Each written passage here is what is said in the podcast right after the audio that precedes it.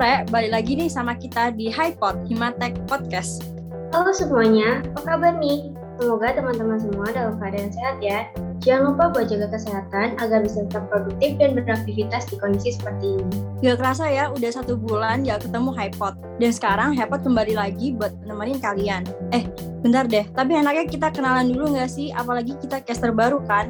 Oh iya, bener banget nih, Ses. Yaudah, jadi kenalin aku Salsa dari Angkatan 21. Dan aku Sesa dari Angkatan 21. Di sini kita berdua bakal secara bergantian nemenin kalian di episode-episode HiPod berikutnya. Eh, Sasa, inget gak sih beberapa bulan yang lalu kita nyoblos buat pembira? Ingat dong, aku juga ikut milih karena menurut aku sebagai warga Himatek yang baik, aku menyalurkan hak suara aku yang pastinya akan menentukan Himatek ke depannya. Iya, bener banget tuh, karena satu suara menentukan masa depan Himatek. Oh iya, Sesa, kamu gimana nih? Kamu ikutan milih juga atau enggak? Iya dong, aku aku juga ikut nyoblos nih. Ya, oke, itu emang wajib sih, Ses. Nah, dari pemira ini kita dapat Kahima dan Wakahima baru sebagai warga Himatek yang baik. Kita wajib banget gak sih buat ngenalin pemimpin kita sendiri? Oke, jadi di sini kita nggak sendirian nih. Kita udah ditemenin sama bintang tamu kita yaitu Mas Fajar selaku Kahima dan Mas Jani selaku Wakahima. Oke, buat Kak Fajar dan Kak Jani bisa perkenalkan diri dulu nih supaya para pendengar HiPod lebih mengenal Kahima dan Wakahima Himatek yang baru. Mungkin dimulai dari Kak Fajar lalu disusul dengan Kak, Kak Jani. Silakan untuk Kak Fajar. Ya, baik. Uh, halo, uh, Salsa dan juga Sesa. Ya, uh, jadi perkenalkan nama saya Kurnia Fajar Indrianto, bisa dipanggil Fajar. Saya kelahiran dari Bekasi ya teman-teman di sini. Uh, gimana nih uh, Sesa dan Salsa kabarnya? Aku baik, Kak. Alhamdulillah. Aku juga baik, Kak. Oke, silakan mungkin Mas Jani juga mau memperkenalkan diri Mas Jani. Halo teman-teman semua. Ya, nama aku Muhammad Rifki Ramjani. Aku kelahiran Bontang, Kalimantan Timur. Mungkin kalau teman-teman tahu salah satu perusahaan BUMN, Pukaltim. Nah, aku dari angkatan 20. Mungkin itu aja sih perkenalan awal dari aku. Oke, halo Kak Fajar, halo Kak Jani. Salam kenal buat Kak Fajar dan Jani. Gimana nih kabar kakak-kakak sekalian? Boleh dong diceritain sedikit gimana kesibukan kakak-kakak uh, setelah menjadi pasangan pemimpin baru Himatek dan bagaimana juga kesibukan kuliahnya? Mungkin bisa dimulai dari Kak Fajar dan dilanjut oleh Kak Jani. Ya, jadi uh, kalau kesibukan saat ini ya, terutama kan saya pribadi ini kan sedang menjalani semester 6, jadi uh, paling kesibukannya masih seputar di perancangan untuk uh, proposal penelitian sih. Jadi di samping itu juga saya juga harus memastikan bahwa proker-proker yang ada di Himatek ini bisa berjalan sebagaimana semestinya dan juga uh, bisa memenuhi kebutuhan teman-teman uh, warga Himatek seperti itu kurang lebih. Jadi kalau semester 6 udah nggak ada praktikum sih, cuman ya digantinya uh, kesibukan sama penelitian-penelitian kayak gitu. Nah, iya, kalau dari Mas Fajar kan udah semester 6. Kalau aku sih kan masih semester 4 ya. Jadi kesibukanku sebenarnya hampir mirip aja sama mahasiswa-mahasiswa semester 4 lainnya. Kesibukan yang paling utama pastinya di mata kuliah yang lumayan padat juga jadwalnya. Ditambah lagi praktikum dan apalagi di semester 4 ini kan untuk praktikum operasi teknik kimia 1 itu kita uh, offline. Jadi ya buat angkatan yang dari awal emang udah online ketemu offline itu masih kaget banget buat ngatur waktunya. Tapi ya sembari itu ya namanya juga harus cepat beradaptasi ya kita coba buat terus beradaptasi lah ya kalau untuk di Himatek sendiri ya aku pastinya berusaha sih buat ngeluangin waktu biar bisa ngebantu Mas Fajar, membantu semua departemen, memastikan prokernya berjalan dengan baik, kebutuhan warga bisa tercukupi, terakomodasi dengan baik. Ya, gitu sih. Oke, kayaknya padat banget ya kegiatan dari Kak Fajar dan Kak Jani di sini. Ini buat Kak Fajar dulu, apa sih motivasi kakak untuk maju sebagai ketua Himatek? Silahkan Kak Fajar. Ya kalau misalnya ditanya motivasi apa ya buat uh, maju sebagai ketua Himatek, jadi uh, memang apa ya kalau yang ada di dalam benakku ini pada saat dulu aku maba dan sempat menjadi pengurus ya di tahun pertama itu ya memang dari awal tujuanku tuh ibaratnya membalas budi lah kepada Himatek. Jadi dalam artian apa yang sudah diberikan Himatek kepada saya, uh, saya ingin membalas kembali kayak gitu dengan uh, kontribusi saya kepada Himatek. Nah, uh, tentunya dari setiap tahun ke tahun itu ada apa ya kontribusi perkembangan lah yang harus saya berikan kepada Himatek. Dimulai dari dulu tuh saya berikan uh, tenaga, waktu dan pikiran saya di Departemen PSDM, kemudian uh, di tahun kedua menjadi ketua komisi satu di BLM.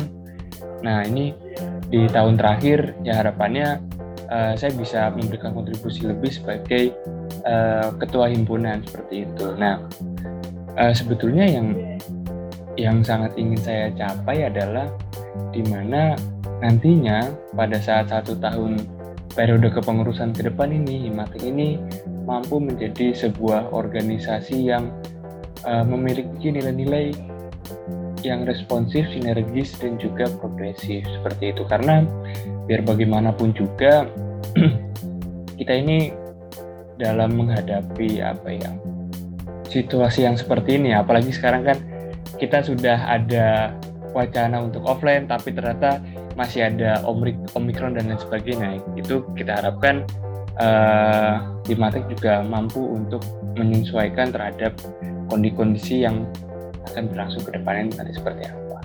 Mungkin kalau dari kalau dari saya kurang lebih seperti itu sih. Oke, baik. Lalu untuk Karifki sendiri nih, apa sih motivasi kakak mau menjadi wakahima dan bersanding dengan Kak Fajar? Silakan Kak Jani untuk menjawab. Ya, kalau dari aku sih, kalau kita ke Mas Fajar tadi, pengalamannya di Matek udah banyak, di kepanitiaan udah banyak. Beda banget sama aku. Aku cuman sebagai staf Departemen HAM dulunya. Tapi hal menariknya adalah aku hanya sebagai staf departemen HAM, tapi di Himatek ini aku ngelihat banyak banget sosok-sosok yang bisa menginspirasi, memotivasi. Mungkin boleh aku sebut namanya itu seperti Mas Badai, Mas Bokep, Kahima yang kemarin, Mas Irza, Wakahima Mas Latih. Itu sosok-sosok yang sangat menginspirasi bagi aku bahkan yang ajaibnya lagi nih di Himatek menurutku ada sosok yang aku itu nggak pernah ketemu cuman motivasi bahkan inspirasinya itu tetap sampai ke aku. Kita sebut aja namanya seperti Mas Reno Mas Bangkit mungkin. Itu aku belum ketemu secara langsung belum pernah ngobrol secara langsung. Cuman dari cerita-ceritanya dia kayaknya mereka itu sosok pemimpin yang hebat banget masanya. Dan dari awal aku di Himatek pun aku belum ada kepikiran buat bakalan melangkah sejauh ini seiring perjalannya waktu banyak hal lah yang ibaratnya menjadi keresahanku sebagai warga sebagai pengurus juga tentunya. Dan di situlah akhirnya kebetulan nih Mas Fajar ngajak aku. Mungkin kalau buat kronologis ngajaknya bisa ditanyain langsung ke Mas Fajar. Gimana dia ngaku cuman dari situ itu sebenarnya yang jadi motivasiku banget sosok-sosok yang udah aku sebutin tadi dan sebenarnya masih banyak lagi sosok-sosok lainnya gitu loh yang bisa menginspirasi kita di Himatek gitu. Oke, motivasi dari kakak-kakak di sini ini bagus banget ya, Ses. Iya nih benar banget. Mungkin dari Kak Fajar bisa diceritain uh, ceritanya gimana sih kok Kak Fajar bisa ngajak Kak Jani sebagai uh, pasangan dari Kak Fajar untuk mencalonkan diri sebagai Kahima dan Wakahima. Ya, uh, jadi sebetulnya simpel ya, maksudnya uh, tentunya dalam dalam apa ya pasangan itu kan kadang tuh kita harus mencari yang cocok itu nggak harus dengan sesuatu yang semua itu sama dengan diri kita itu. Nah, kadang ada yang bilang tuh uh, apa ya yin dan yang lah kayak gitu istilah. Jadi uh, lumayan bertolak belakang kepribadiannya. Memang kalau dilihat aku sama Jani tuh lumayan uh, agak bertolak belakang ya. Nah, teman di sisi lain juga dari segi visi yang akan dibawa itu ternyata bisa cocok. Nah, dari situ diharapkan kayaknya bisa nih kalau misalkan digandengin dari perbedaan yang ada itu bisa memunculkan sebuah perubahan yang baru tentunya dengan uh, visi yang sama. Cuman ya itu kan uh, ibaratnya pada saat pemira kembali lagi uh, pada saat setelah selesai, selesai pemira semua itu juga menjadi satu lagi menjadi himatek lagi tidak ada lagi kubu-kubu uh, yang apa ya ibaratnya bisa memecahkan seperti itu. Kita harapkan uh, kita semua tuh bisa saling bersinergis lah. Jadi uh, paling fokus kita sama aku dan Jani terutama ya gimana caranya supaya buat uh, apa ya buat me, mewujudkan apa yang sudah kami rencanakan dan juga apa yang sudah kami janjikan kepada teman-teman.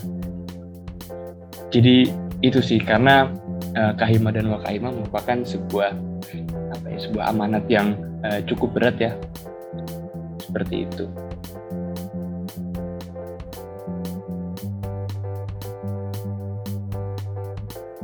Keren banget nih ceritanya Kak Fajar. Uh, boleh nggak sih Kak diceritain sedikit lagi aja gimana rasanya setelah jadi kahima dan wakahima? Lalu perbedaan yang kakak-kakak rasakan sebelum dan sesudah mengemban jabatan baru yaitu menjadi pasangan Kahima dan Wakahima. Mungkin bisa dimulai dari Kak Fajar dan dilanjut oleh Kak Jani.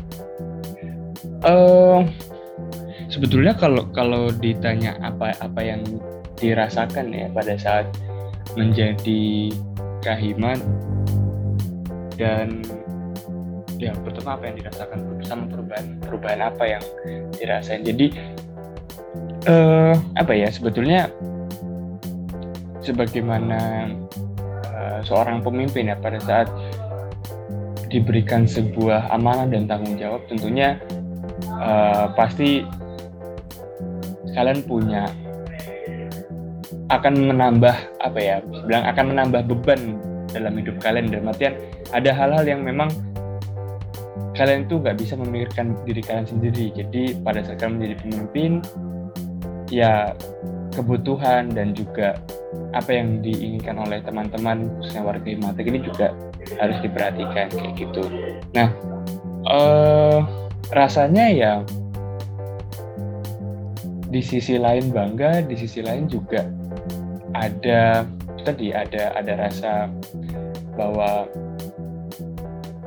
uh, saya harus bisa memenuhi tanggung jawab itu tadi seperti itu. Jadi uh, terus yang yang utamanya adalah uh, harus bisa ini sih uh, harus bisa menerima semua bentuk kritikan kayak gitu. Tentu tentu dalam dalam berjalannya sebuah organisasi dan saya sebagai pemimpin juga manusia saya juga uh, ibaratnya manusia biasa tentunya bisa jadi ada kesalahan dan uh, dan pasti juga ada kritikan. Nah, itu yang yang apa ya? Yang ibaratnya harus harus kita biasakan untuk menerima kritikan dan menganggap uh, selama masih ada kritikan berarti uh, Himatek ini masih berada dalam kondisi yang sehat seperti itu. Karena uh, kritik adalah bukti bahwa semua elemen atau beberapa elemen di Matrix ini juga peduli terhadap organisasinya itu sendiri. Mungkin itu sih kalau yang apa yang yang aku rasain dan uh, perubahan apa yang aku rasain sih lebih ke bagaimana aku dalam menanggapi uh, seseorang kayak gitu. Jadi memang uh, ya sebagai sebagai Kaima dituntut untuk bisa uh, pas respon dalam menanggapi uh, berbagai hal ya, baik itu permasalahan ataupun misal ada teman-teman yang ingin meminta saran. Mungkin itu sih kalau dari aku pribadi dua hal itu yang sangat berasa bagi diriku. Gak tahu kalau Jenny gimana Jen? Kalau dari aku sih, aku sebenarnya selalu berusaha anggap semua hal itu tetap sama dan biasa aja. Cuman ibaratnya yang dulunya kita hanya sebagai mahasiswa biasa, hanya sebagai staf departemen, ibaratnya di pundak kita itu cuman ada satu karung beras gitu bebannya kerasa emang dulu cuman saat setelah Wakahima itu kayak bebannya itu berkali lipat bertambahnya. Bukan cuma dua kali bahkan tiga kali empat kali lima kali. Dan seterusnya gitu tambah terus. Cuman beban yang ada di situ jangan sampai jadi penghambat buat aku dalam bergerak. Itu sih sebenarnya aku selalu, selalu berusaha tanamkan sebagai mindsetku. Mungkin kalau untuk perubahan secara body, aku harus ibaratnya aku ini di, untuk lebih mengenal teman-temanku yang seangkatan maupun mas-mas di atasku maupun nantinya adik-adikku yang di angkatan 21 maupun nantinya yang di angkatan 22 aku harus mengenal mereka lebih dekat. Kenapa gitu loh? Itu biar mereka itu aku bisa rasakan apa yang sebenarnya mereka butuhkan, apa yang sebenarnya mereka resahkan. Itu sebenarnya perbedaan yang signifikan kalau untuk dalam hal pertemanan, kuliah, dan lain-lain itu kurasa sih sama-sama aja ya. Mungkin nih kalau dari aku kan gitu mungkin kalau teman-teman yang dulunya masih mahasiswa baru biasa. Tapi sekarang udah jadi ngurus nih di departemen humas mungkin yang di podcast ini. Casternya kan dari humas. Jangan jangan apa namanya jangan ibaratnya dari teman-teman humas tanya ke Mas Fajar jangan stop kayak satu arah di Mas Fajar doang gitu loh. Ya sebenarnya itu sih yang paling aku rasain setelah jadi Wakahima sekarang. Mungkin hal yang sama nggak sih teman-teman rasain juga yang dulunya cuma sebagai maba, tapi sekarang udah jadi staff nih di Departemen Humas. Gimana buat teman-teman casternya? Wah, iya bener banget Kak. Tadi sama kayak kata Kak Jani, bedanya seperti kayak ada tambahan beban di pundak ya Kak ya. Apalagi juga semester 2 rasanya uh, aku dan Sasa juga praktikumnya kayaknya semakin berat gitu ya kak ya. Tapi untuk masalah uh, sosialisasi kayaknya setelah jadi pengurus tuh juga makin makin seru gitu. Mungkin ada tambahan dari Sasa? Iya benar, aku juga sama kayak Sasa tadi bilang lebih berat juga tanggung jawabnya, lebih agak bingung juga sih ngebagi waktunya. Cuma kalau aku pribadi belum terlalu ngerasain, soalnya kan emang belum ada kayak proker-proker yang mau kita adain yang bener-bener offline gitu sampai menyita waktu buat rapat segala macam kayak gitu sih kalau dari aku. Nah tadi kan uh, kayak perubahan yang dirasakan sebelum dan setelah mengemban jabatan sebagai kahima dan wakahima. Gimana sih kalau uh, perbedaan kayak kan Kak Fajar juga sudah ngalamin offline dan Kak Jani sepertinya juga sudah di Surabaya. Gimana perbedaan kayak Bekasi dengan Surabaya, Bekasi kan asal kota Kak Fajar atau Bontang asal kota Kak Jani dengan Surabaya. Mungkin bisa diceritakan gitu Kak. Ya jadi uh, emang apa ya? Dulu itu waktu awal maba karena kebetulan saya kan dari Bekasi, di mana emang kulturnya uh, sangat beda sekali seperti dari segi bahasa dan juga uh, dari segi apa ya mungkin kalau kau bilang dari segi tata keramanya lah itu sangat sangat beda sekali. Jadi uh, yang sangat sulit itu menurut saya apa ya mengucapkan kata aku dan kamu kepada lawan bicara. Itu kan apa ya kalau di Bekasi itu untuk kata-kata aku kamu itu uh, dipakai hanya biasanya itu orang yang sangat alim sekali, orang yang sangat baik atau itu wanita ke sesama wanita. Jarang banget kayak misalkan cowok ke cowok itu ngomongnya aku kamu kayak gitu. Dan, dan dan apa di Surabaya harus harus terbiasa kayak gitu. Itu sih yang yang paling aneh ya. Karena ya aneh aja gitu. Gak biasa biasanya kan lu gua segala macamnya. Nah terus uh, yang kedua ya mungkin orang-orang bilang tuh katanya Bekasi ini di planet lain karena saking panasnya deket matahari dan sebagainya. Tapi menurutku sih kayaknya Surabaya deh paling panas Gak tahu ya ini perasaan gue aja. Terus kayaknya Surabaya lebih panas dibanding Bekasi. Kayak gitu sih nah uh, karena aku orang rantau dan juga apa ya dan juga aku nggak ada ibaratnya nggak ada alumni dari SMA aku yang ada di sini. Jadi ya salah satu cara buat survive ya dengan sebisa mungkin memperbanyak relasi kayak gitu. Supaya kalau misalnya ada kenapa-napa itu kita bisa gampang lah minta tolongnya kepada teman-teman sama relasi kita. Sama ini sih dulu waktu maba itu kan offline ya. Jadi selama satu semester aku nggak ada kendaraan. Jadi ya emang ya lumayan lah maba dengan praktikum fisika dasar dan juga praktikum labcom di mana harus bolak-balik ngeprint juga harus bolak-balik ke lab itu. Semua muanya aku dari dari kosan ke kampus tuh jalan kaki lumayan lah. Naik turun tangga segala macam. Jadi uh, mungkin ya bayangan buat teman-teman 20 dan 21 di sini kan praktikum kalian praktiknya offline tapi kelas tetap online karena jadi kalau semuanya full offline itu rasanya tuh di teknik kimia tuh bener-bener padat banget kayak gitu. Jadi uh, semisal ya semisal kan kalian ada jadwal dari hari Senin sampai Jumat. Nah itu nanti ada jadwal praktikum sama jadwal matkul.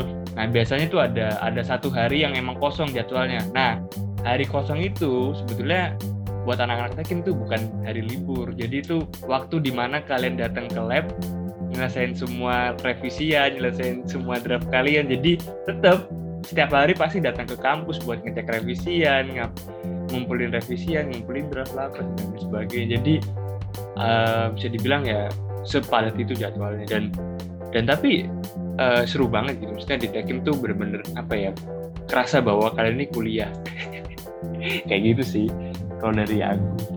Berarti kerasa banget ya kak kultur shocknya Bekasi sama Surabaya. Aku juga setuju banget sih kak kalau Surabaya panasnya itu emang sampai ah, iya di kulit. Bener-bener. Kera, uh, kerasa banget kultur shocknya emang uh, bahkan sampai sekarang uh, bahasa Jawaku juga nggak nggak segitu lancar. Mungkin lebih lebih lancar Jani kayaknya kalau ngomong Jawa dibanding aku. Dan padahal udah udah hampir tiga tahun ya tetap masih belum bisa selancar itu. Dan dan terlihat aneh kelihatan aneh banget kalau misalkan bukan bukan orang Jawa coba buat ngomong Jawa tuh kayak mending gak usah. Iya benar banget tuh kak. Buat Kak Jani gimana uh, perbedaan Bontang sama Surabaya gimana? Terus mungkin bisa dikasih tips-tips buat teman-teman pendengar hype HiPod mungkin gimana caranya belajar bahasa Jawa supaya bisa cepat fasih gitu ya kak ya? Waduh. Jadi Bontang Surabaya. Mungkin sebelum ke situ aku pengen nyorotin dulu sih dari ceritanya Mas Fajar tadi. Aku kamu itu di Bekasi nggak biasa. Menurutku aneh nggak sih kok yang bahasa Indonesia kan aku dan kamu itu kan bahasa Indonesia. Kok malah aneh gitu loh di sana. Itu aneh banget. Nggak nggak masuk di pemikiranku. Soalnya ya soalnya kalau di Bontang Bontang itu kota kecil kecil banget lah. Jauh dari Surabaya. Terus di Bontang itu banyak pendatang juga banyak orang Jawanya banyak orang asli Dayak, Kutai, Banjar, ada juga yang dari Sumatera, bahkan dari Indonesia Timur itu banyak juga di sana. Nah, jadi di Bontang itu kehidupan emang pakai bahasa Indonesia selain di rumah. Mungkin kalau di rumah teman-teman juga masih pakai bahasa ibu ya. Tapi buat pergaulan itu bahasa Indonesia. Jadi saya, Anda, aku, kamu itu nggak ada yang aneh di sana. Bahkan yang aneh itu bahasa-bahasa kayak lu gua itu itu yang aneh di sana gitu loh. Karena itu bukan bahasa Indonesia. Bontang itu Indonesia pride banget lah pokoknya. Bisa dibilang miniaturnya Indonesia. Ini kalau perbedaan Bontang sama Surabaya, pertama Bontang itu kecil, terus Surabaya itu luas banget. Dan di Bontang itu nggak ada tuh yang namanya jalan luas banget tapi cuma satu arah. Itu tuh nggak ada. Jadi pas pertama ngerantau ke Surabaya, pertama sampai Surabaya, ngelihat jalan yang luasnya minta ampun, tapi cuma satu arah. Itu aneh banget menurutku. Buat orang yang dari Bontang ya. Kalau menurutku sih aneh banget. Gak tahu untuk teman-temanku yang dari Bontang lainnya. Terus juga perbedaannya kalau buat cuaca, ya panasnya itu emang lebih panas Surabaya. Dan kalau dibandingin jauh lah panasnya. Bontang nggak terlalu panas dan cenderung ke sejuk Terus apa lagi ya?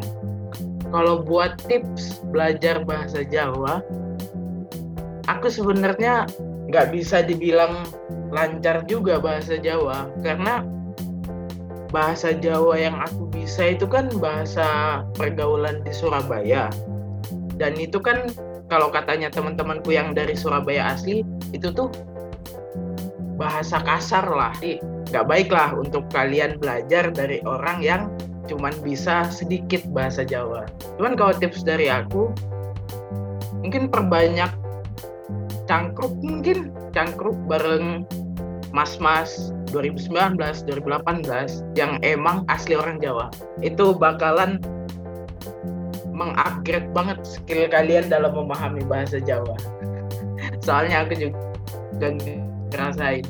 Nah, uh, satu lagi sih ini struggleku dulu waktu maba ya jadi kalau misalnya rapat PSDN dulu pada saat aku masih semester 2 semester 3 itu pasti aku bisa berhenti diskusi rapat di tengah-tengah gitu semisal mereka bahas apa ya tapi ada satu kosakata bahasa Jawa yang nggak aku ngerti. Nah pasti aku selalu memberhentikan sebentar-sebentar itu artinya apa? Kayak gitu. Jadi ya emang cukup mengganggu cuman ya mereka harus harus mengerti juga lah. Aku juga punya ibaratnya punya hak buat memahami apa yang mereka berbi apa yang mereka bicarakan walaupun harus menghentikan rapat. Sampai sekarang sih emang kalau misalnya ada kosakata yang enggak yang enggak aku pahami pasti langsung aku stop Aduh, beda banget ya kak ya antara Kak Fajar sama Kak Jani. Kalau Kak Fajar kultur shocknya di bahasa, kalau Kak Jani di jalan Surabaya yang lebar sama satu arah. Gimana nih Sa kalau pandangan dari Sasa? Kan kamu juga anak rantau ya. Kalau dari aku sendiri nih sama sih sama kayak Kak Fajar sama Kak Jani. Pertama datang Surabaya tuh kagetnya sama bahasanya karena aku nggak ngerti sama sekali bahasa Jawa. Terus dari jalan-jalannya juga ya besar banget apalagi aku juga dari kota kecil. Jadi emang kerasa banget sih ses kalau aku pribadi. Oke jadi selanjutnya ada pertanyaan lagi buat Kak Fajar dan Kak Jani. Kita kan tahu nih Kak ya sebagai anak teknik kimia tuh selalu disibukkan dengan praktek. Lapres, draft, bahkan tugas-tugas di luar praktek juga banyak banget. Gimana sih cara bagi waktu ala Kak Fajar dan Kak Jani antara mengerjakan tugas kuliah dengan tugas organisasi? Terlebih kan Kak Fajar dan Kak Jani ini mengemban tanggung jawab yang sangat besar di Matek ya. Mungkin bisa dijawab pertama oleh Kak Fajar lalu disusul dengan Kak Jani. Um, sebetulnya masalah manajemen waktu itu kan ibaratnya hal yang sudah ibarat teman-teman khususnya teknik kimia kader teknik itu sudah dapatkan selama serangkaian pengkaderan dan juga uh, pasti akan terus berkembang selama dia menjalani dan menerapkannya. Nah, uh, bahkan sampai saat ini yang saya rasakan juga masih susah gitu, maksudnya untuk bisa memanage waktu dengan uh, seideal itu dan seperfect itu sangat susah. Pasti akan selalu ada apa ya gangguan dan juga halangan yang membuat kita untuk uh, procrastinate ya atau menda atau menunda-nunda kayak gitu. Jadi ya ya paling sesimpelnya simpel cara paling simpel ya ditentukan dulu aja mana yang harus uh, dikerjakan duluan ya dikerjakan duluan. Sesim sesimpel itu aja sih, cuman ya balik lagi kadang uh, teori yang diberikan kita kita berusaha untuk mengimplementasikannya itu agak susah kayak gitu maksudnya nggak nggak cuma di manajemen waktu berbagai teori kayak gitu kita coba buat implementasikan kadang uh, susah tapi ya lebih baik dicoba dulu daripada uh, kita nggak nyoba sama sekali. Karena yang saya rasakan sendiri um, dari segi manajemen waktu dibanding aku maba ya tiap tahun itu meningkat secara gradually lah secara bertahap. Kayak gitu sih. Paling ya sama lah sesuai dengan apa yang sudah pernah diberikan diajarkan kepadaku pada saat aku maba dulu gitu. Oke, okay. dari kajiannya mungkin bisa dibagi gimana nih kak cara manage waktu ala kakak? Silakan kak. Ya, kalau mindsetku dari dulu, aku masih ingat salah satu senior, cuman orangnya ini aku lupa siapa yang ngomong ke aku. Dia ngomong kalau sebenarnya manajemen waktu waktu itu seni, seni kita dalam mengelola waktu kita. Semua orang itu diberikan waktu yang sama 24 jam dalam satu hari. Semua orang diberikan waktu yang sama 7 hari dalam seminggu. Semua orang diberikan waktu yang sama 30 hari dalam satu bulan. Jadi manajemen waktu itu seni. Dia bilang. Nah, itu hal yang pertama aku tanamin di mindsetku jadi setiap orang dalam mengelola waktunya pasti mempunyai standar yang berbeda-beda. Gak bisa kita bilang yang paling bagus yang mana, yang paling perfect yang mana. Itu menurutku nggak bisa karena nah, seni itu sendiri kan sesuai selera masing-masing. Nah, kalau dari aku, semisal aku punya tanggung jawab di himpunan, aku punya tanggung jawab di mata kuliah, aku punya tanggung jawab di praktikum, balik lagi, yang mana yang paling urgent gitu loh. Yang mana yang paling mepet banget waktunya, itu yang ku kerjain duluan. Karena aku tipe orang yang deadlineer banget kadang hamin satu atau hamin berapa jam baru sadar itu harus dikumpulin kapan gitu itu baru pekerjain. Jadi ya sebenarnya kalau pas maba mungkin masih kesulitan. Tapi kalau sekarang sama yang kayak dibilang Mas Fajar sih berprogres. Kita selalu apa ya mendapatkan per semester itu kita selalu merasa bahwa skill kita dalam memanajemen waktu itu bakalan terus meningkat gitu loh.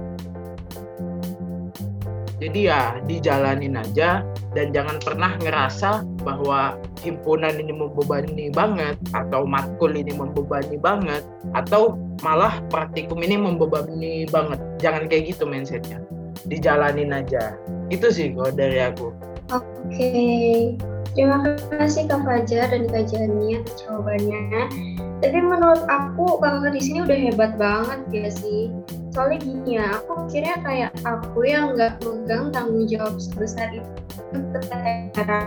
apalagi aku megang tanggung jawab yang kayak Kak Fajar dan Kak Jani. Bisa diikuti juga nggak sih saya secara memanage waktu ala Kak Fajar dan Kak Jani? Iya bener banget tuh Sa. Nah semoga tadi uh, jawaban dari Kak Fajar dan Kak Jani memotivasi aku dan juga teman-teman pendengar HiPod lainnya dan kita bisa sama-sama belajar mengatur time management kita supaya lebih baik lagi. Nah, Kak Fajar dan Kak Jani kan merupakan wajah baru pemimpin Himatek. Uh, apa saja sih harapan kakak-kakak buat Himatek ke depannya? Mungkin bisa dari Kak Fajar dulu. Ya, sebetulnya yang kami harapkan bahwasanya Himatek ini sebagai sebuah organisasi di jurusan teknik kimia mampu untuk menjadi sebuah organisasi yang progresif. Tentunya uh, kami mengharapkan ke depannya nanti Himatek menjadi jauh lebih baik lagi dibandingkan dengan sebelumnya atau seminimalnya kita sama lah dengan sebelumnya. Nah, uh, tentu untuk mencapai mencapai itu uh, perlu perlu banyak step ya, perlu banyak tahap dan juga uh, perlu banyak uh, koordinasi dan juga kolaborasi dari berbagai elemen. Nah, jadi yang saya harapkan nanti uh, ke depannya Himatek ini bisa mampu untuk bersinergis dan juga progresif dalam uh, menghadapi tantangan di lingkungan dan juga kondisi yang uh, lumayan gak menentu ya pada saat ini ya. Mungkin itu sih dari aku dan juga uh, yang sangat tak harapkan nanti di terakhir uh, di akhir semoga Himatek ini uh, dapat dirasakan lah keberadaannya oleh uh, warga dan juga ya oleh warga-warga dari teknik kimia itu sendiri itu sih yang yang akan uh, kami uh, wujudkan seperti itu. Ya mungkin Jani, kamu mau nambahin Jan? Ya kalau dari aku sebenarnya secara pribadi sama aja. Aku punya cita-cita Himatek terus beranjak ataupun terus berproses untuk menjadi lebih baik setiap kepengurusannya. Itu sih yang paling aku harapin. Karena pastinya pemimpin-pemimpin kita yang sebelum aku sama Mas Fajar juga pasti ingin Himatek terus lebih baik. Dan itu yang menjadi semangat kami dalam berusaha mewujudkan cita-cita itu. Mungkin tambahan dari aku itu aja selebihnya sama kayak Mas Fajar tadi. Oke, kita juga sepakat nih sama harapan-harapan Kak Fajar dan Kak Jani dan semoga dengan berjalannya periode kepemimpinan kakak-kakak sekalian, harapan kakak-kakak untuk Himatek bisa terwujud. Amin, amin. Oke, pertanyaan amin, terakhir. Amin. Oke, pertanyaan terakhir ya buat Kak Fajar dan Kak Jani. Tolong dong Kak, mungkin bisa ngasih pesan-pesan buat para pendengar HiPod yang dari tadi udah setia banget nyimak pembicaraan kita. Dimulai dari Kak Fajar dulu, lalu dilanjut ke Kak Jani. Silakan untuk Kak Fajar. Ya, uh, mungkin kalau kesan-pesan ya pendengar HiPod ya. Jadi ya aku anggap pendengarnya ini setidaknya ya mahasiswa Tekim lah, mahasiswa Tekim UPN Veteran Jawa Timur uh, ya untuk teman-teman uh, angkatan 20 dan juga 21 ya ini aku harap kalian juga tetap uh, semangat ya dalam menjalani perkuliahannya karena uh, ibaratnya kalian ini kan merupakan uh, mahasiswa angkatan yang memang apa ya bisa dibilang itu mengalami berbagai transisi ya dari dari online ke offline kemudian menjadi online kembali. Nah uh, tentunya yang aku harapkan sih apa yang seperti kata Ramjani tadi sih maksudnya nggak usah terlalu diambil bebannya dibiarin aja berjalan nanti juga uh, kalian akan merasakan prosesnya dan juga akan mendapatkan hasilnya. Mungkin seperti itu sih. Nah untuk mungkin untuk uh, angkatanku sendiri angkatan 2019 yang sekarang juga udah mulai sibuk buat menyusun proposal penelitian atau mungkin ada yang sudah uh, melakukan penelitian ya. Oh ada juga yang sedang KKN kayak gitu. Jadi saya harap uh, semoga semua yang sudah direncanakan timeline dari timeline pendidikan yang sudah kita rencanakan itu semoga bisa sesuai dengan uh, apa yang sudah direncanakan kayak gitu. Jadi uh, walaupun kemarin sempat ada sempat ada apa ya kisruh terkait uh, KKN tematik di Tekim sendiri jadi uh, semoga itu nggak nggak mengganggu dari apa yang sudah kita rencanakan seperti itu. Terus untuk teman-teman atau senior-senior cutting di angkatanku ya semoga di atas angkatanku semoga uh, TA-nya diperlancar dan juga dipermudah dalam uh, menjalankannya seperti itu sih. Yang saya harapkan mungkin seperti itu dan juga uh, udah sih itu aja kayaknya kalau dari aku sih uh, secara overall ya saya harapkan untuk seluruh warga Tekim uh, tetap selalu semangat dalam menjalankan perkuliahannya karena kita udah masuk ke dalam masa transisi dari online uh, secara bertahap menjadi offline kembali uh, ingat bahwa tanggung jawab teman-teman di sini tidak hanya diri kepada diri sendiri tapi juga kepada orang tua yang yang membiayai kita kuliah. Jadi tetap uh, prioritaskan uh, akademik kalian setelah organisasi. Jadi uh, tetap selesaikan kewajiban kalian terlebih dahulu sehingga nantinya kita bisa sukses dan juga mampu membuat bangga kedua orang tua. Mungkin itu aja sih. Oke, lalu dari Kak Jani sendiri apa nih pesan-pesan buat para pendengar HiPod? Ya, mungkin teman-teman yang ngedengerin HiPod ini kan kebanyakan mahasiswa-mahasiswa teknik kimia dari berbagai angkatan. Mungkin harapanku untuk angkatan-angkatan di atasku yang sedang riset, yang sedang menjalankan tugas akhir, yang sedang KKN, mungkin semuanya semoga bisa dilancarkan dan dimudahkan prosesnya.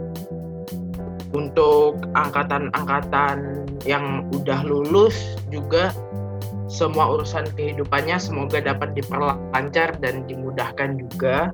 Dan untuk semuanya teman-temanku yang satu angkatan ataupun yang di bawah angkatanku yang pengurus juga pastinya aku pengen berpesan jangan pernah jenuh ataupun jangan pernah lelah dengan proses yang teman-teman jalanin. Karena proses itu nantinya yang akan kita rasakan buahnya di kemudian hari. Kalau aku kutip dari salah satu senior dia pernah bilang kita ini kan mahasiswa kita juga berorganisasi jadi mindset yang harus kita tanamkan adalah nomor satu kan kuliah sebagai tanggung jawab kita dengan orang tua dengan diri kita sendiri dan utamakan organisasi untuk tanggung jawab kita terhadap pengembangan skill-skill yang ada di dalam diri kita. Itu pastinya akan sangat berguna lah buat kehidupan kita. Pokoknya semangat terus saja buat teman-teman semua. Ya, terima kasih pesan-pesan dari Kak Fajar dan Kak Jani. Semoga pesan dari kakak-kakak di sini dapat tersampaikan dengan baik, terutama buat kita juga ya, Ses. Iya, bener banget. Jadi kita tetap harus semangat buat kuliah ya. Baik, untuk Kak Fajar dan Kak Jani, terima kasih banyak telah menyempatkan waktu untuk ngobrol bareng kita-kita di HiPod. Semoga kuliahnya lancar dan semoga semua tugas-tugas yang diemban berjalan lancar. Amin. Amin. Itulah tadi podcast bersama Kahima dan Wakahima kita yang pastinya menarik banget nih buat disimak. Jangan lupa buat follow akun Instagram, YouTube, dan Spotify Himatek ya, karena HiPod bakalan di-share di tiga platform tersebut. Baik, sampai di sini HiPod episode kali ini. Nantikan HiPod episode selanjutnya setiap dua minggu sekali di hari Sabtu. See you!